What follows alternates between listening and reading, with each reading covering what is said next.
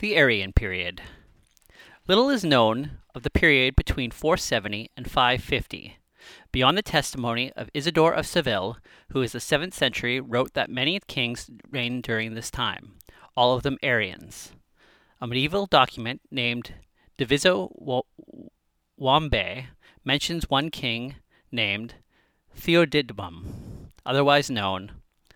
Other less reliable and very posterior chronicles mention the reign of several kings under the name of Hermaneric II, Rechila II, and Rechiar II. Most trustworthy is a stone inscription found in Vero, Portugal, recording that the foundation of a church by Benedict nun in 535 under the rule of one Veremund, who is addressed at the most serene King Veremund. Although the inscription has been attributed to King Bermudo of the Second of Leon, also thanks to a letter sent by Pope Vigilius to the Bishop Profuturus of Braga circa 540.